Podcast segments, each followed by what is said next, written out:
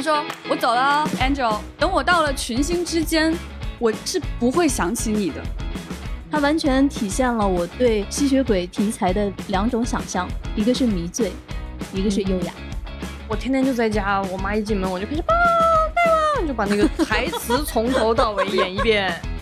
就是我为啥喜欢他呢？就是他用特别可爱的方式探讨了一个很恐怖的话题。简单说就是，假如你的枪有了自己的想法，以后会怎么样？他的智商比夏洛克要高很多，就是全世界在他眼里都是那种小金鱼。我作为一个正在准备入坑、已经看了几集剧场版的人，接下来这一切是我可以听的吗？如果不可以，我就出去。大家好，这里是由未来事务管理局和喜马拉雅联合打造的丢丢科幻电波。今天来到了我们的热爱能量站，我们今天要为大家准备一个特别轻松有趣的话题，就是那一段我可以反复看。哎，我是今天的主持人，未来事务管理局的特工千一鹤。现在跟我搭档的有我们的局长金少廷，大家好，还有前辈邓韵。你光 A，大家就听出来是你了。不是那个捧哏吗？我们为什么今天会想到这样的一个轻松有趣的话题啊？因为大家平时在讨论我们看过的一些作品的时候，发现，在你特别特别喜欢的那个作品里面，好像其中有一些段落自己百看不厌。可喜欢了，每次我都要倒回来把那一段反复的看，怎么看怎么喜欢。嗯，那具体为什么我会把这一段反复拿出来看呢？今天就来跟大家做一个分享。那我想先问一下局长，你有哪一段可以反复看？呃，我以前是一个觉得这个东西为什么总有人把喜欢的东西来回看来回看呢？我其实喜欢看新东西的一个人。嗯，但随着年龄的增长。就发现确实有些东西特别喜欢拿出来再看一遍，嗯，就是你发现拓展新世界的过程其实没有那么的愉悦，就有好多东西真是浪费时间，但反而是你过去人生中体验过的特别美好的事物，你愿意再经历一遍，是这样的感受，是，嗯，但是当这个选题出来了之后，我发现啊。我想选的那一段，竟然也不是我已经看过很多遍的东西。嗯，但是这个画面、这些话、这些台词，竟在我脑中久久回荡。我太喜欢了！哎，我太好奇了，是哪个？是郝兆头，呃是他们两个人说再见的那一段。哎，事情是这样的，我大概跟你讲一下，郝兆头是讲了个什么样的故事呢？他讲的是，就是这个地狱跟天堂之间要发动战争了，然后这一对好朋友 Crawley。和这个天使 Angel 两个人，就一个恶魔，一个天使，然后他们两个人之间呢，就是其实都身处不一样的阵营，可是他们一直亘古以来一直是好朋友，嗯啊，关系非常非常的好，非常的亲密。但是大战在即，Crowley 的想法就是，要不咱走吧，是吧？他就在这选，你看这天上星星那么多，要不咱走得了，是吧？就是何必在这搞这个事情呢？然后天使就觉得不行，我是特别好的人，我是小天使，我是小天使啊，可是我是 Angel 啊，那我就一定要选我自己的阵营，然后我就必须要坚持下去，要做那个天使的对的事情，这是上帝给他的编码。对，所以这个时候呢，Crowley 就跑去跟这个，就是也就是我们大提提，哎，神秘博士的小事，重点信息，哎，是跟麦克辛一起演的这一对儿，然后他就去跟。那个麦克辛就是跟天使道歉的时候，他管那个就是这一位天使呢，他不会叫他的名字，他会一直管他叫 Angel，I'm sorry，哦，而且是有大提提的声音。他说实在是不好意思啊，就是我真的是不是有意的，对不起啊，我给你道歉好不好？然后我们一起上车，然后天使就 What？No，我才不走呢，不可以。然后这个大提提就跟大家讲说啊，其实是地狱已经发现我搞砸了，要不咱逃走吧？我我选了一个地方特别好，半人马座阿尔法星。Really？对对对，真的。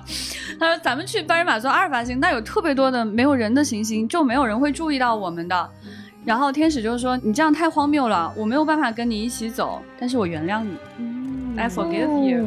对。然后 Crowley 就很生气，就冲上了车，啊，气鼓鼓。然后他站在那个车的那个旁边，就扶着那个车顶，然后支着那个车顶，冲着他就隔着大马路，大马路上熙熙攘攘，人非常多，隔着大马路跟他喊，他说：“我走了，Angel，我这个就收拾一下我就走了。等我到了群星之间，我是不会想起你的。”哎呦，哎呀。这段话是这样的：I'm going home, Angel. I'm getting my stuff and I'm leaving. And when I'm off the stars, I won't even think about you. 然后啪，关上车门就走了。这个时候，Angel 就一个人留在街道上，被那句话给戳中了，就又委屈，心情又复杂。他那个脸上的表情瞬息万变，就路过的一个人拍拍他说：“哎，我们那口子也是这样的。” 我觉得啊，我必须要解释啊，我觉得这不仅仅是高甜，它算是特别特别值得令人回味。你们想想看，他们两个人的关系经历了数千年，嗯，然后他们本可以双双逃走，嗯。对，然后这种互相埋怨，但实际上格外在乎对方，在两边都要打成一团，在战争的这种 tension 这种局势之下，然后他这个时候竟然甩出了说，等我到了群星之间，我根本不可能想起你，但实际上他的意思是什么呢？那我就是很想你啊，我当然就是会很挂念你啊，你看看，然后人家就小委屈啊，在这边怎么办呢？这就是那一刹那千言万语，哇，太有意思了，哎呦，好喜欢这一段啊，就一直看。就这段你会反复看是吗？会，而且我在脑内播放了很多遍，我觉得好有味道哦。让我想起来，其实《英国病人》里边有一段，就他们俩分开的时候，其实不是真的要分开，然后拉尔夫·费因斯就特别狠狠的对克里斯汀说：“我不会想你的。哎” 然后克里斯汀告诉他说：“你会的。哎，是这意思。”是那种感觉。哎呦，我的天！刚才局长说是好兆头，说到我可以反复看的片段哈，我想了想，其实我有很多片子就是看过的老片子，我可以把它当背景音在家里面不停的看。就是反复看，然后我真的会节选出来我喜欢的那一段儿，比如说像诺丁山里面休格兰特走在阳光下那一段儿，我会从那一段开始看，然后看过去之后发现，哎，我会再倒过来再看一遍。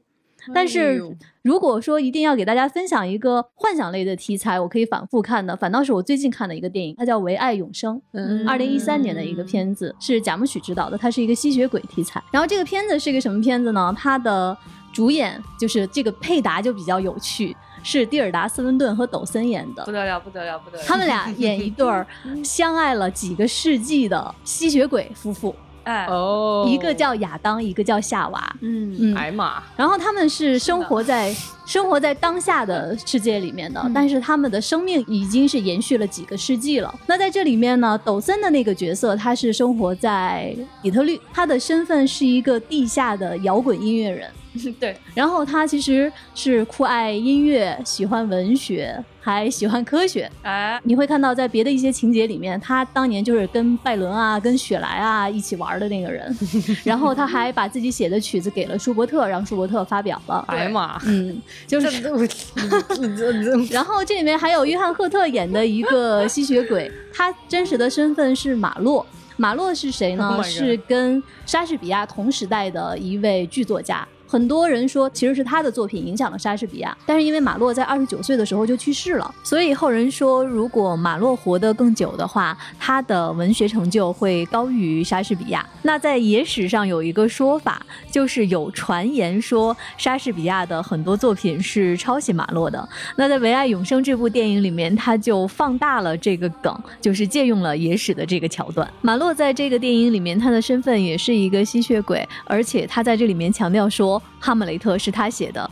他说，抖森的这个角色，如果在当年他写《哈姆雷特》之前遇到抖森，那他将是哈姆雷特的一个完美的一个原型的人选。哦大家可以想象抖森在这里面是个什么样子。那蒂尔达·斯温顿呢？他在这个电影里面呢，他的设定比抖森我感觉是年纪大一些。嗯嗯，因为他是从中世纪就一直活到了现在。他告诉抖森说，很多那些什么中世纪那些有趣的事情你都没有经历过。那蒂尔达·斯温顿他就酷爱文学。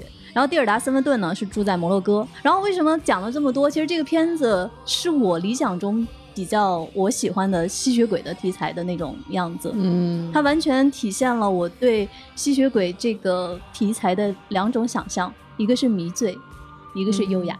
嗯，这两个人确实是称得上的。我刚才说到为什么我说我会反复的看他们在里面喝血的一段儿，其实这里面它有一个设定，就是这些活在当代的吸血鬼，他们要去通过不同的渠道去找 O 型的阴性血核，为啥呢？他就是这么设定的。哦哦哦，哎，实诚的问了还问吸血鬼为啥？我这种跟文艺片儿知道，哎，好没事儿，嗯，然后你会看到有一段特别特别好看的平行蒙太奇，就是约翰赫特演的马洛，然后蒂尔达斯温顿还有抖森，他们分别拿出自己瓶子里的那罐血。然后拿出了一个特别特别精致的高脚杯，非常小的一个高脚杯。然后把那个血倒进去，然后有一个非常非常仪式感的动作，把这个杯子举起来，抚摸一下身上的一些很有仪式感的一个配饰。然后搭配着这个片子的音乐呢，它是非常非常迷醉的摇滚风格的一个音乐。然后三个人分别把这杯血喝下去，那个音乐的声音会越来越大，你会感觉到那种喜悦在他们脸上荡漾开来。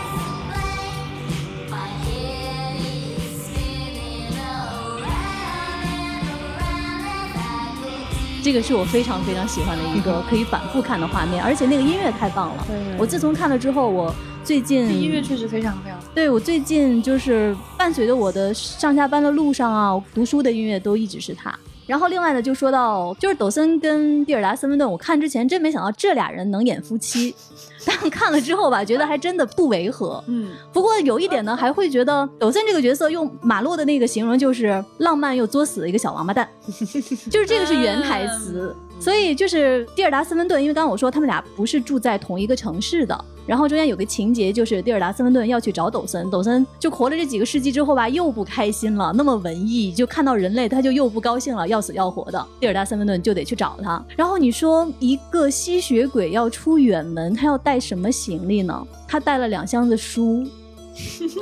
就是这一段也是我会反复去看的，就是蒂尔达·斯温顿在家里面，在他的书堆里面去选书，你会看到蒂尔达·斯温顿像一个孩子一样，从书架上抽出一本自己特别喜欢的书，把它抱在胸前，发出那种特别特别喜悦的那样的一个表情。然后在那个画面把蒂尔达·斯温顿拍的也特别美，他穿了一件有点拜占庭风格的衣服，有非常漂亮的光打在他脸上，他在不停的找各种语言、各种年代的书，他觉得好的放在他的箱子里。你会看到这个活了几个世纪的一个吸血鬼，在电影中他对自己的说法是 "I am a survivor"，他会知道怎么活下去，他面对着时间的流逝的那种平静、优雅和从容。我特别喜欢他选书的那段，我也会反复看。所以我觉得就是这个片子，我不知道大家如果看了之后会不会跟我的反应是两极的，但是我相信我刚才描述的那个让你很迷醉的片段，如果喜欢的话，真的可以反复看。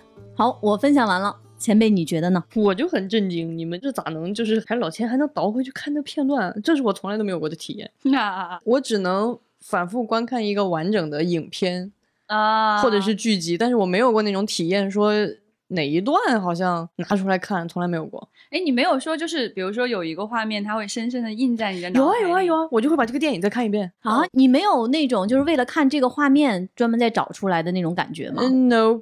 可是一个剧它很长哎。呀，所以我很多年以前，我每年暑假的时候会看《兄弟连》，就是哦，我以为《西游记》，那还用说吗？在接到这个题目以后，我自己计算了一下，嗯，我觉得有两个片子我一定是看了最多遍的，一个是《三打白骨精》，那还是录像带的时代，嗯，我有一盘正版的上海美术电影厂的《三打三打白骨精》，厉害哦，所以我小时候天天你看前面都坐直了，就 理直气壮，对，然后我天天就在家，我妈一进门我就开始抱。就把那个 台词从头到尾演一遍，从小就培养了 模仿的。你妈妈有没有告诉你说可以换一段？没有。你不是很喜欢孙悟空这个角色吗？对啊。但是三打白骨精不是他最委屈，他师傅最傻逼的一段，所以难过呀。哦。所以从小就不喜欢唐僧。哦。然后从小就觉得你看这外边这么多坏人，你都看不出来，所以从小就笃定看见谁都在想。他是不是坏人？他是不是白骨精变了？对，然后还有一个电影真的很神奇，就是我刚刚还特地又百度了一下它的名字，因为我真的想不起来。但这个电影呢，也是录像带时代电视上播的。然后因为我太喜欢看了，我妈就把它录下来了。然后我就在家反复看。我每次跟我妈说我要看那个飞机坏，讲的就是一个空难电影。我印象太深了，因为它是一个飞机起飞的时候，有一个小朋友。你看我这有细节我都记得，他就问他妈妈说那个飞机那有一块坏了，有个缝，然后说啊没有关系的。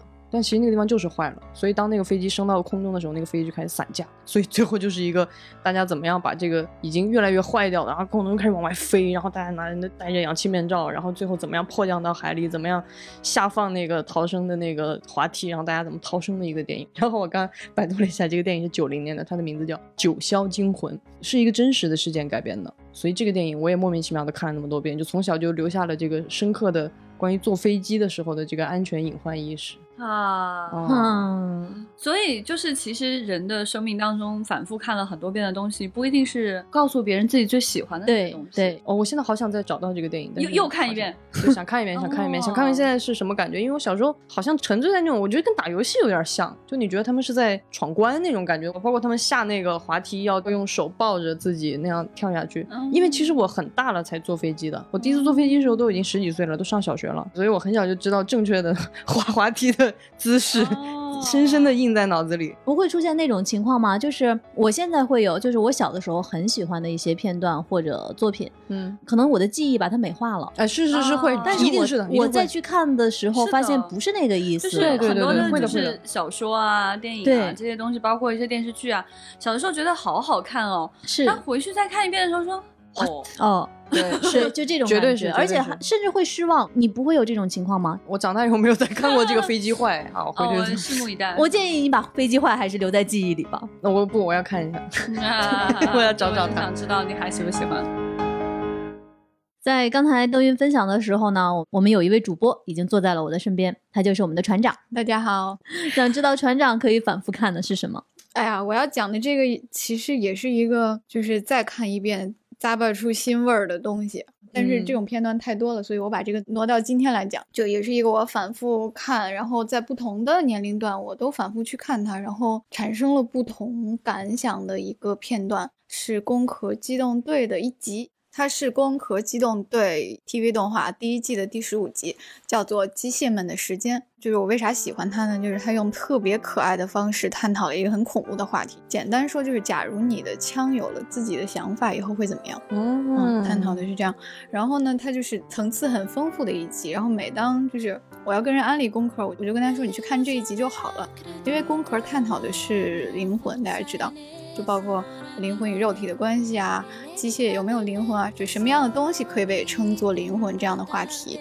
然后这一期可以说是崩壳整部作品思想的一个精华，嗯，所以我就经常会推荐人去看这一集，然后我自己也会反复的观看。就是这个标题啊，机械们的时间，机械们是什么意思呢？指的就是这个东安九克的这个强人工智能的作战武器，它叫塔奇克马。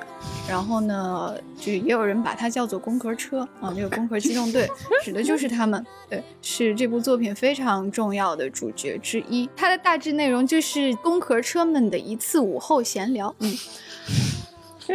啊！你们为啥笑呢？因为你太可爱 了。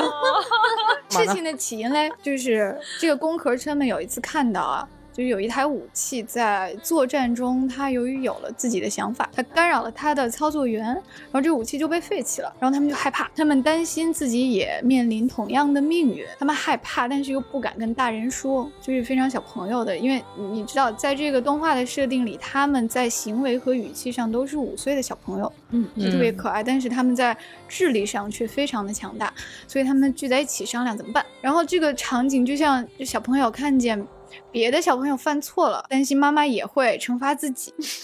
对，但是这里呢，他们担心的是自己作为 AI 会不会因为产生过分的自我意识而被拔插头，就是他们担心的是这。然后他们商量的过程呢，也就是凑在一起瞎聊天儿，就是扯闲篇儿。然后此处就可以省略三千字，因为他们就从尼采谈到阿尔基农的花束，谈到自由意志，就是他们讨论的是一些非常深刻的东西，但是用了小朋友的语气。最后他们得出的很天真的结论就是：我们变得太聪明了，少佐不喜欢我们，他会生气的，他会把我们的插头。就是这个时候他们已经怕死了，就是他们觉得自己会威胁到人类。我们要防止这个事情的发生，怎么防止呢？就是我们假装像低等的机器一样说话。啊，就是那种古早的机器人棒读的那个声音啊！我们这样说话，少佐就不会发现我们啦，特别 特别高兴。这一群小孩商量了一个很得意的方法，嗯，实际上他们这个全程都被少佐监听了 嗯。然后这个少佐就约巴特到一个隔绝电波的房间，商量把他们废弃掉的事情。然后这个时候，我是到后来才看明白，这个时候就开始捏他那个《太空漫游二零零一》，就是哈尔在监控那两个宇航员谈话的那一段，啊对对对就那个桥段。是嗯，然后那个房间是一个玻璃房，然后外面是能看到人说话的嘴型的。然后这个时候塔西克马就躲在外面偷看，他就读唇语，他读到的是素子把巴特骂了一顿，这个巴特先生要被处分了。那实际上少佐知道塔奇克马在偷看。然后他和巴特用的是脑内的局域网在交流，同时做出了一套错误的嘴型。嗯，然后到最后塔奇克马就被蒙在鼓里，他觉得巴特先生被批评了，啊，好可惜啊，替他惋惜。好善良啊，然后就不知道自己第二天就要被返场格式化了。哦，啊，就是这样的一集。对，工作一直都是有点呃。对机器来说，对人性来说都很血腥的故事，我觉得。嗯，对。然后这集尤其的可爱，就是它为什么值得反复看呢？它信息量真的很大，就是它讨论的是整部功课的精华。就虽然通篇都是小朋友一样的，就是东一嘴西一嘴的扯闲篇儿，但是每一个细节都能咂巴出丰富的味道。呃，比如说，就是他们第一次意识到自己可能被拔插头。然后有一台塔奇克马说了一句，大概的读音是 “memento mori” 啊，这是一句拉丁语，意思是“凡人终有一死”。嗯，然后比如说他们会讨论，他们讨论人类怎么看待机器啊？啊，他们说对人类来说，果然外表还是很重要吧？比如说，你看他们每天都带着自己小孩的照片。啊，为了这个小孩身上哪个部件像自己而大惊小怪，所以果然外表很重要吧？嗯，如果我们被做成人的样子，人就会对我们产生额外的奇怪的情感。所以说啊，人类觉得机械还是有机械的样子比较好，全是这种七嘴八舌的，而且很快的讨论。然后这时候你就。有一种就是打破第四堵墙的一种即视感，就是他们在讨论你看这部作品时候心里产生的疑惑。啊，对，包括意识的边界在哪里啊，什么样算是这个机器产生了人格这些东西，就是这种行为上的天真可爱和思想上的极度成熟，甚至他们说的话让你觉得内心发凉，对对对，挺恐怖的，所以它营造出了一种我觉得是一种很生动的奇观，嗯，然后你再一想，它作为一个二零。零二年的动画这样的呈现，我觉得还是很超前的，嗯，非常非常。嗯。船长说的这段我也很喜欢，就是我觉得比较有意思的是，就是读唇语那一段，就是刚刚船长有讲到，它是那个就是其实是《太空漫游二零零一》的梗，就是哈尔九千，它作为一个人工智能在监控人类的其中一种方式，你以为它听不到，但它其实有别的方式可以去观察你，是，但是。在素子的，就是更强大的功能之下，他完全欺骗过了这个人工智能。但他自己素子又是谁呢？对吧？素子在这里是谁，就已经是个问号了。然后我觉得宫壳其实它真的是一个可以切到你骨髓里面，然后可以让你刀刀见血的这样的一个作品，所以他才会用这种用小孩子的方式。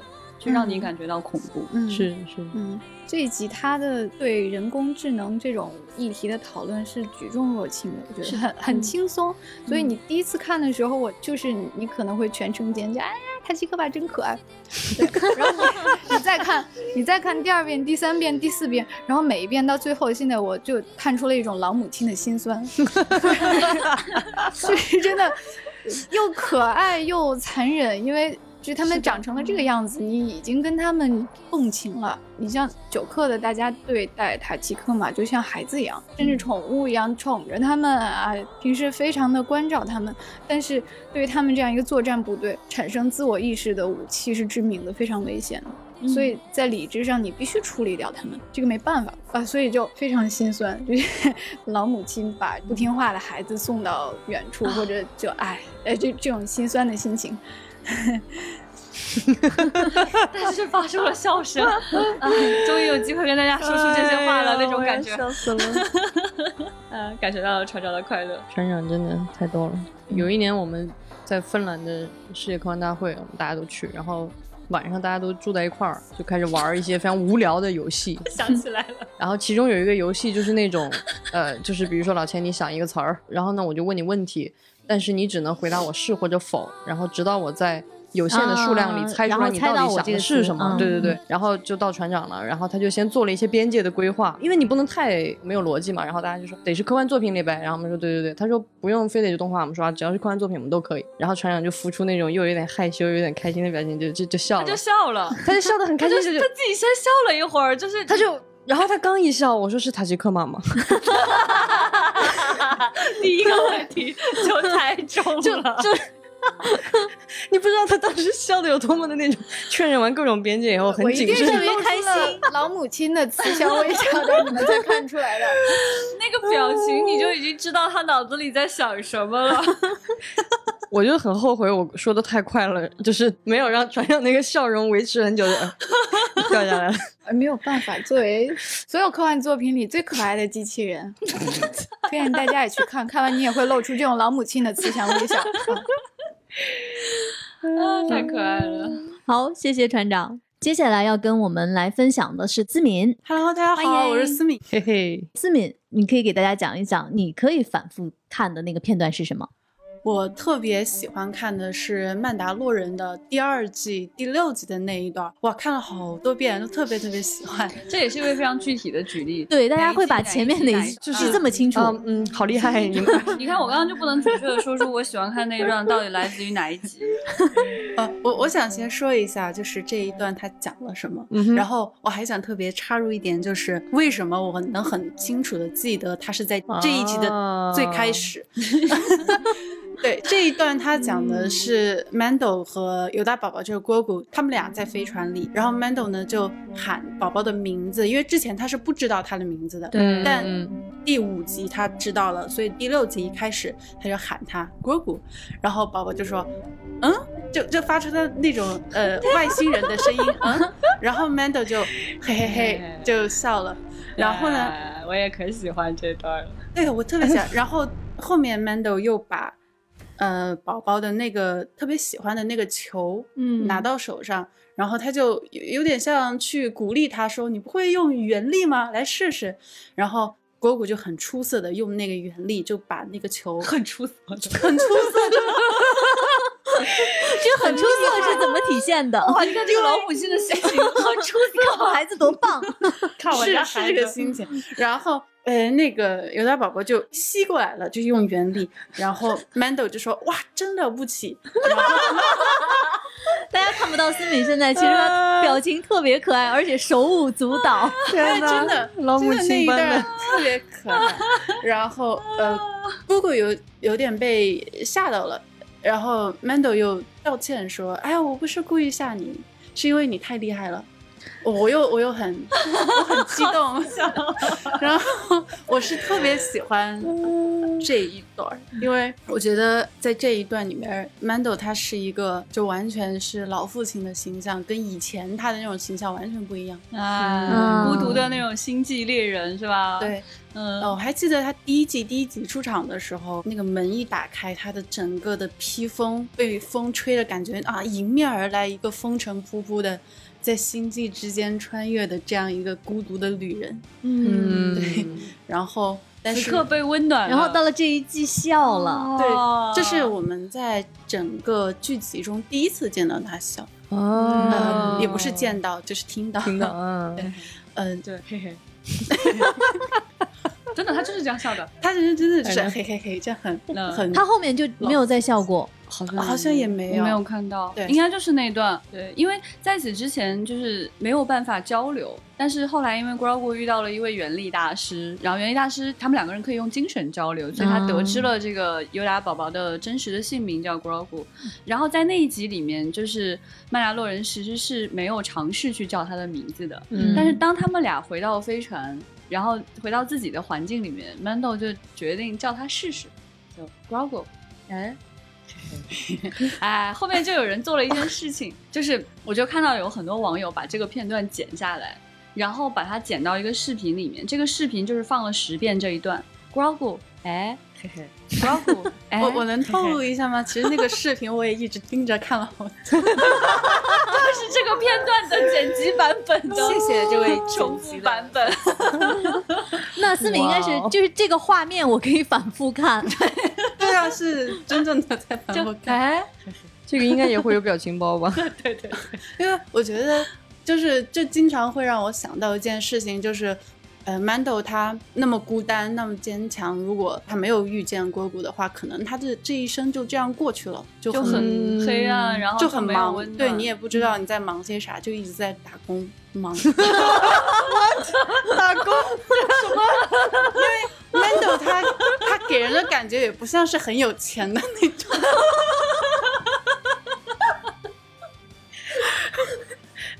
这个描述，为什么突然特别社畜，是这样吗？他在里面是这样的人设吗？呃，这不就是个星际猎人吗？对赏金猎人，谈不上上班那种打工吧，但是但是思敏这个描述没错，你看他是个赏金猎人，个赏金猎人他不就是忙忙叨叨、忙来忙去对，吗？忙忙碌碌，然后又就是风尘仆仆，然后呃，在星际之间感觉就是人生没啥奔头。那确实，如果很有钱的话，他也不用这么忙前忙后、风尘仆仆。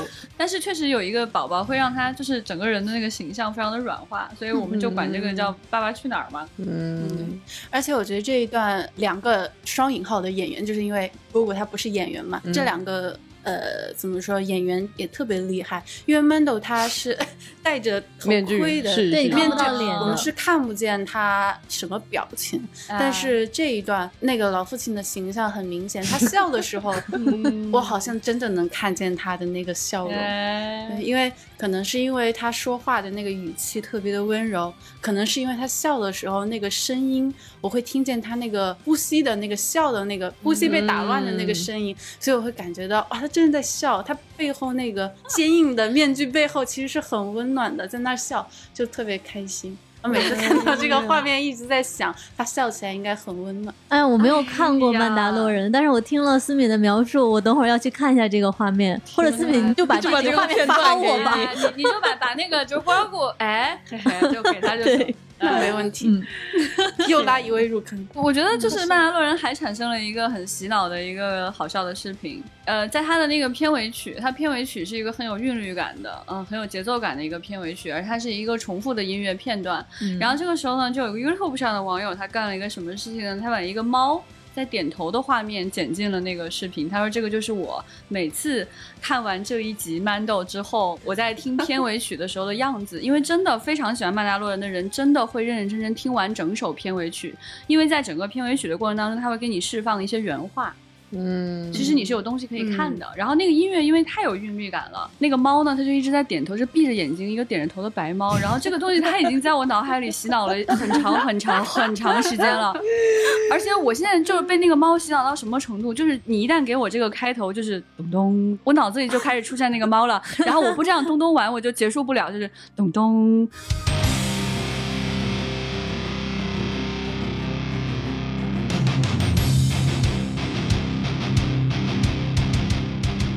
朋友们，你们我现在好现在看不见，想把你们看不见这个 点头你录下来。哎，我真推荐你们真的要去看那个猫，你们可以在我们的未来剧科幻漫的微博上找到那只猫，那只白猫真太洗脑了，我保证你这辈子看过之后不会再忘记它。刚才分享曼达洛人的是我们的新主播思敏，接下来大家还会听到另外一个我们的新的声音，是我们的悠悠，欢迎欢迎悠悠。大家好，我是特工悠悠，呃，悠悠，你可以反复看的片段是什么？是《神探夏洛克》第四季第三集，就是麦克罗夫特他的自白那一段。哎，为什么大家能够都记这么清楚？因为我真的看了太多遍了。我认为他们都很认真，不像咱们几个。那就先普及一下那个背景信息，就是福尔摩斯他们是三兄妹，那个小妹妹欧洛斯呢，她是从小智商超群，但是因为她有犯罪倾向，她被关到了谢林福特监狱，但是她呃很轻易的她就控制了这个监狱，然后她就以飞机上的人命去威胁夏洛克，然后要求他带着华生还有麦哥一起去来到这个监狱里边去闯关破案。嗯，然后呢，所以呢，最终来到了最后一关，然后是一个密室，然后这个欧洛斯呢，他就逼迫夏洛克在约翰和麦格当中，嗯，选一个去杀掉。然后这时候麦格就开始疯狂的逼逼，然后他就 狂逼逼，啊，对，他就口吐芬芳，就是说，对，他就口吐芬芳，然后催促夏洛克赶紧杀了约翰，因为约翰他是一个就是那么没有智商的一个金鱼，是一个小笨蛋，就是你你杀了他，我们福尔摩斯两兄弟，我们联手能做更大的事情。然后呢，这时候夏洛克就点破说你演技也忒差了，你就是想故意激我去杀了你。然后麦哥这时候他就默认了，然后夏洛克就对着麦哥举起了枪。然后这时候我必须就是复述一下这一段的原话，因为它真的特别的动人。就是麦克罗夫特说：“但是请你不要打脸，因为我承诺了皇家学会，说我会把我的脑子给他们研究。”然后夏洛克说：“那你觉得应该打哪儿啊？”然后麦克罗夫特说：“我想我体内某处应该还有一颗心脏。”再见，弟弟。哦坟前不要鲜花，这是我最后的请求。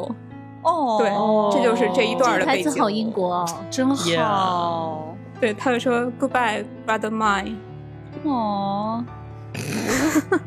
这种反复发出那种 小狗叫，恶心啊，就很恶心啊！我身体我就还有心哦，我是个有心的人哦，我操什么味儿？啊，很感动啊！感动感动，对我觉得他是跟你喜欢的那个有异曲同工之妙。对啊，悠悠我刚刚说的是《好兆头》里边他们再见那一段，等我到了星辰之处，根本不会想起你，是不是？就是你当一个就是那样魁梧的，然后那样优雅有逼格的一个英国人，然后说出就是这么让人动心的那样一句话，你就只能发出哦的声音。我觉得，我觉得悠悠，你可以给大家再多介绍一下麦克罗夫特，为什么你觉得他说出那样的话，让你觉得这么这么动人？嗯，对，那你就就涉及到就是前几季麦哥的他这样一个人设，因为他是夏洛克的哥哥嘛，他的智商比夏洛克要高很多，然后他还是 MI 六的实际的掌权者，所以他就一直自带一种睥睨众生的一种 feel，、就是全世界在他眼里都是那种小金鱼。嗯，小 金小金鱼，然后看到看到全世界，他就是哦，对，差不多是这个意思。对，然后他有一个很主要的一个人设，就是冰人艾斯曼，就是剧中所有的人，包括他自己啊，都反复强调说，我是一个只有理性，然后没有人性的一个人，我不理解情感这种东西，情感这种东西是就是不需要的。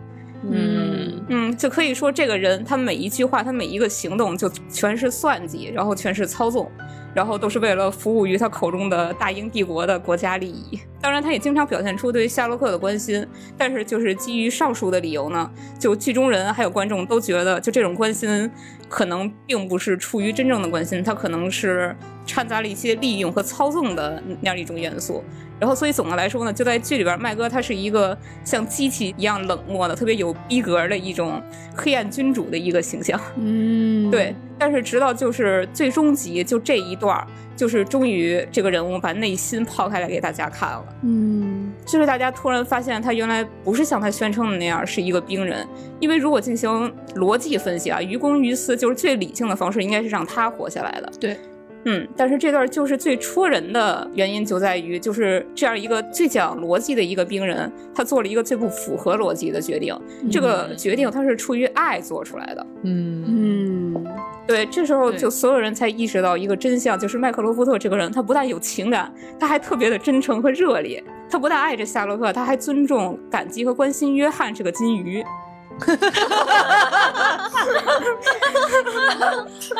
就用措辞太好笑了。对，因为这条小金鱼吧，就他让他的弟弟成为了一个更好的人，所以麦克他是非常感激约翰的，他愿意就是出于报恩的原则，也愿意为了约翰去牺牲自己。嗯就是这一段就是神下最终季的一个高潮。那麦克罗夫特这个人物也就此呃完成了形象上的一个巨大反转，同时也是一个升华。特别好，我觉得就是戏剧把人物推到这里了，嗯实现了一个既符合人物又让你出乎意料的一个结局，特别好。而且我觉得悠悠跟思敏他们俩讲的有相似的地方，就是他可以反复看的这个点，就是他前后一个巨大的反差。哎，但是他这个反差只有那么一点点，如果在整个剧他一直有的话，就烂了。就烂了。对，因为我们粉丝里边就是一个太太，她说的话就是冰人轰隆隆的融化了，然后露出了里面鲜红的心脏。哎呀，你哎呀，看说的真好。但是冰人的融化，我刚才在想为什么是轰隆隆？是这样的，是这样的，他他画的时候里边先碎了。然后他那个冰块掉下来了，然后你当时觉得它不仅仅是一个人，它是一个巨大的冰山，所以它上面有碎块掉下来的时候，你当然听见的是轰隆隆啊。哦对，就是这个意思。哦，我永远喜欢 Mark Gatiss 这版麦克洛夫特，棒，我永远喜欢他。好，说得好，悠悠，你说动我了，我要把这段去看一下。太棒了。呃，除了就是麦克罗夫特他这个本人的形象的升华之外，就这一个片段，他也是三位演员有互相成就的。他的台词和他的表演当中，他那个情感是特别巨大，但是特别克制的一种、一种表达。这里边是三个演员，呃，一个是马丁·弗里曼饰演的约翰·华生，他的人物形象在这一段也是有立起来的。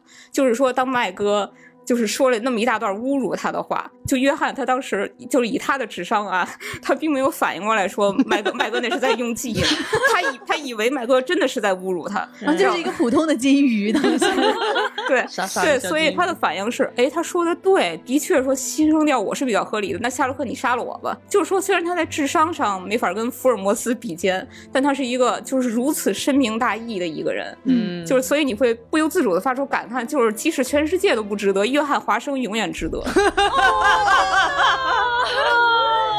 精彩精彩精彩！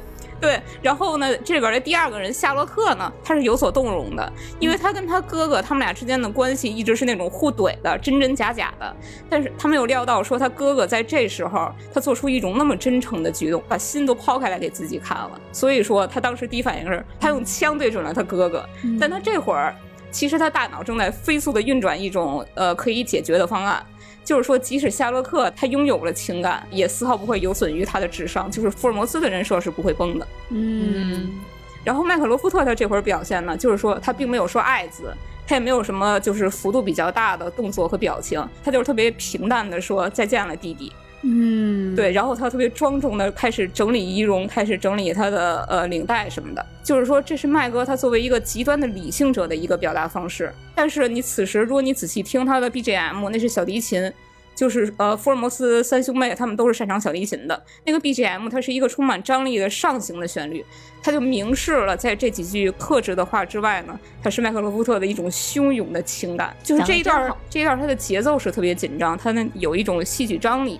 就是东风当时是步步的紧逼，他催促夏洛克进行选择，那个氛围是特别剑拔弩张的。但是这三位演员都有各自的人物的弧光。我们期待悠悠在接下来给我们丢丢带来更多的惊喜哈！啊，你们猜猜悠悠还喜欢哪些 IP 啊？保管你们想不到，他喜欢 IP 太多了。好，谢谢悠悠。好的，大家再见。我们刚才听到的是两位新主播的分享，接下来的这个是大家熟悉的小静，欢迎欢迎，大家好，我是小静。小静，你可以反复看的不能是恐怖片吧？啊，其实也有啦，但是这次不说恐怖片，说一个另一个我非常非常喜欢从船长那里拿过来的议题。从船长那里拿过来，从船长那里拿过来，是拿过来，他们俩是打了一架抢过来的。啊，就是我反复看的是那个 EVA 的剧场版《真心为你》里边的一个情节。你看，你看，你们俩打的应该很激烈吧？对，你看看这个，到底谁今天坐在这儿讲 EVA 呢？是不是？对对对。看过 EVA 的人可能都印象很深刻的，就是巨大的凌波丽，然后把人类融合为一体，将这世界毁灭的一个情节。然后他伴的那个音乐是《来吧，甜蜜的死亡》这首歌，因为太美了，所以我就反复观看。我为了准备今天的节目，昨天又看了一遍。哇！我作为一个正在准备入坑、已经看了几集剧场版的人，接下来这一切是我可以听的吗？如果不可以，我就出去。我这么跟你说啊，前辈是这样的，就是 EVA 这个东西啊，它就是拍了很多遍，然后每一次结局都不一样，这不重要。所以我听了也没关系。它很难被剧透。其实它是一个很早的动画，它是制作于九十年代的。然后当时是他整个的社会背景是呃那会儿发生了一个就是宫崎勤杀人事件，就是一个死宅，嗯他杀了小孩子这样的一个事件，所以就整个社会就充斥着对宅的这个讨论和批判。嗯，所以安野秀明他制作动画，他也是出于这样的一种反思，就是说我的这个动画到底是要给什么样的人看，我要给他一个什么样的一个感受。然后整个 EVA 其实你是可以带着这种想法去看它的，就是探讨。就是人和人的边界。那个时候不愿意的宅，就是喜欢看动画、看漫画，然后宅在家里，然后也不出去跟别人交流，玩游戏，然后可能受一点点刺激就会做出很过激的行为，就这样的感觉吧。就安野秀明作为一个动画导演，他其实就从制作 EVA 开始一直在思考这个问题。他是希望大家不要沉浸在。作品里，就三月份刚上了那个 EVA 的新剧场版，然后之后就紧接着那个 NHK 的《行家本色》就播了安野秀明的一个纪录片，这个纪录片历时四年，嗯，然后整个跟拍了他那个制作《新世纪福音战士》新剧场版的一个过程。然后这个纪录片里边，安野秀明依然就说说他觉得制作动画片不是一个什么就是特别值得尊敬的一个职业。然后觉得自己的作品也不一定给别人带来幸福，他就是在有说到这个话，对对。当时我记得记者采访他的时候还说说，但是确实很多人的人生都被你的动画影响到了。他说那对不起了。对他就是会去想，就说是你到底是应该沉浸在这种艺术作品里，沉浸在自己的小世界里，还是应该走出去跟别人沟通？就这是一个很大的议题。然后其实《真心为你》里面把这个问题就探讨的很透彻。嗯，这个 EVA 里边有一个人类补完计划。是的，当然它很难理解啊，但是 很简单的来说，人类补完就是说人能不能够突破这种心之壁垒？就人跟人之间，实际上是因为我们不是靠脑电波交流的，我们是靠语言交流的，我们其实是有一些没有办法突破的这种交流的障碍。他把这个东西说成是心之壁垒。嗯我们能不能通过这个心之壁垒，能够达到一个彻底的相互理解？然后最极端的方式就是打破人类的物理形态，就整个让所有的人类都融合在一起，这个就是人类补完的最终的一个形态。嗯，对他期待就是说，希望人类最终是可以成为同一个意识体。嗯，然后这个在真心为你里边就执行这件事情的，就是变得很巨大的这个白色的凌波丽。就在那个凌波丽巨大化，然后消灭人类之前，他先给了一个镜头，先讲了一段，就说是真嗣小时候的事情。就真嗣小时候在公园里边玩耍，他这个人是一个从小就失去母亲，然后父亲不怎么管他。就独自一个人，然后又要练习大提琴，就整个是一个很孤独的情况下长大的一个小孩儿。然后他就给到一个镜头，是他自己一个人在这个公园里玩，别的小孩子纷纷被父母叫走了，因为已经夕阳西下了，只剩他自己一个人，也没有人理他，就这种强烈的孤独感。然后他长大了之后，就在这种很笨拙的这种生活的这种过程之中，就会受到很多的伤害，就会有很多人对他说一些很恶毒的话。然后这个时候他就全部都回忆起来了，他就觉得干脆世界就毁灭吧，他就下了这个决定，就是那就人类补完吧。然后他下了这个决定之后，力就执行了，然后补完就开始了。这个时候来把甜蜜的死亡，这个特别好听的这个音乐就响起，然后巨大的这个白色的凌波丽就从这个地球站起来，然后后面它展开翅膀。就看起来就像一个死亡天使一样，地球上的所有的人都失去了自己的形态，整个地球变成一片血海。通过凌波丽的手掌，然后融为一体。这个时候，真嗣也进入到这个巨大凌波丽的身体里。这一段的呈现就非常的精神污染，他那个画面就是一种就是很凌乱的，你也看不出来他在在画什么。就快速闪现的那种彩色的画面，然后整个的背景音就是汽车疾驰、火车鸣笛，然后人类日常生活中说的一些恶毒的话语，就说你这个人真讨厌，你离我远一点，然后混杂在一起，伴随着这种彩色的变换。就这一段大概可能有一两分钟吧，就你沉浸在这个里边的时候，你就觉得这个世界真的好糟糕啊，还是让它毁灭吧，你就觉得特别能够理解就是真嗣的这个决定。然后这个就突然停止，切到舒缓的画面，就这个是 EVA 的一个创举，就他接下来给到了现实的镜头，就它本来是个动画片嘛，对，但他从这里突然切到了现实的是，就突然他拍了蓝天城市，哦就是实拍的那样的画面，就不是动画片的画面。对对对，所以你就说安野秀明这个人是很是个鬼才呢。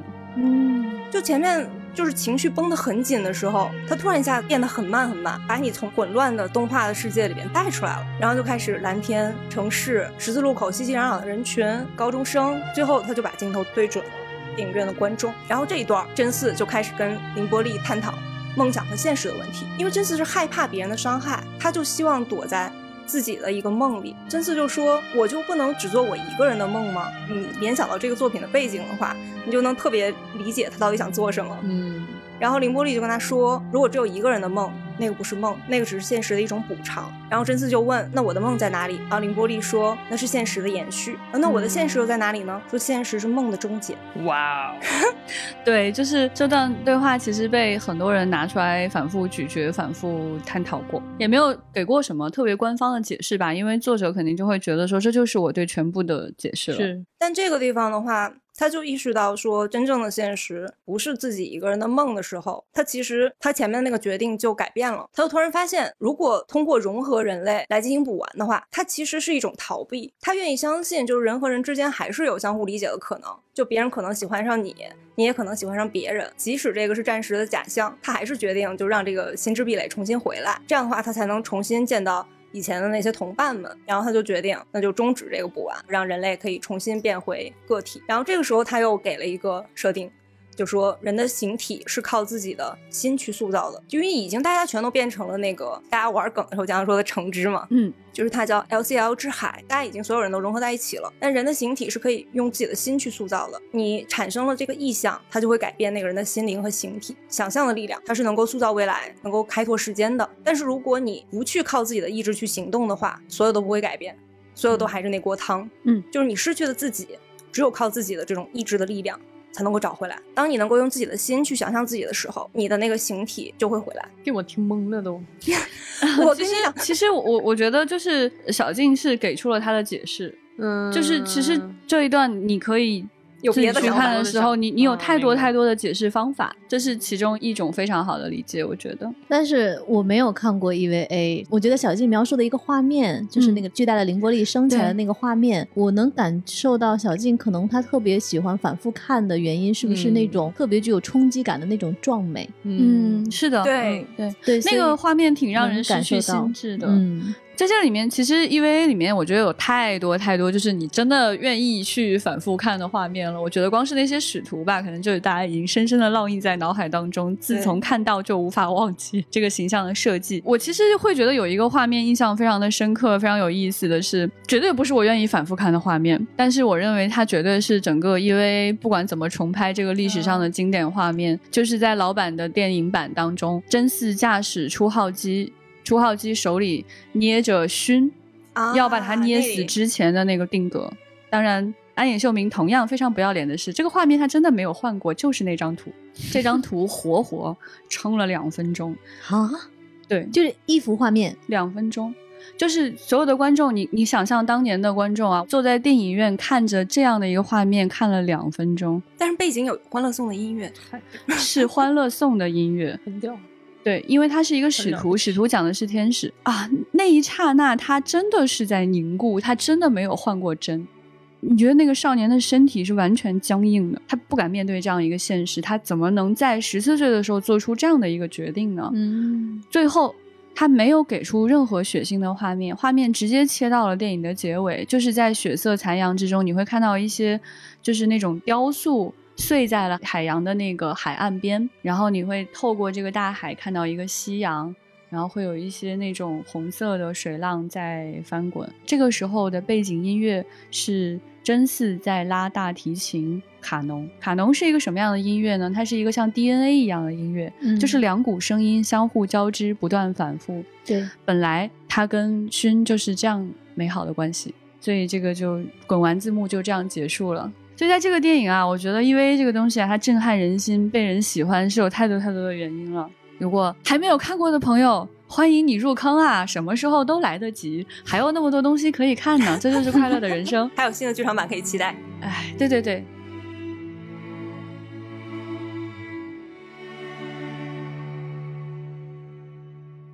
我们今天聊了大家可以反复看的一些作品的片段，通过大家各自特别有趣的分享啊，我想到有一个评论，就是说好的艺术作品，它有一个其实非常相似的地方，就是延长你的视觉的停留时间。我觉得今天大家讲到的这些，其实都体现了这个特点。嗯嗯，而且在今天大家讲的时候，其实我们刚才说，我们接下来还会再安排一期话题，就是不仅仅是你反复看，怎么看都喜欢，而是我再看或者我第三遍看，我反复看之后，哎，好像跟我之前看不一样了。哎，嗯，这个话题就算我们今天这一期的一个进阶版吧，第二季。预告一下，嗯，大家可以期待一下。呃，在节目的最后给大家留一个互动的话题，那就是你可以反复看的片段是哪一个呢？欢迎在我们喜马的节目下方的评论区给我们留言，嗯也可以加我们接待员的微信 f a a 杠六四七进丢丢的听众群，跟我们一起来讨论。今天的节目就是这样啦，拜拜，下期见。大家，拜拜